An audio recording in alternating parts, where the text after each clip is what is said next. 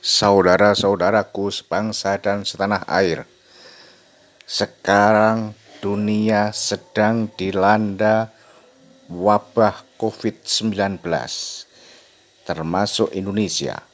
Kita harus menjaga diri, menjaga kesehatan, dan terus bahu-membahu untuk memerangi COVID-19 itu negara juga dalam keadaan sedang memerangi itu.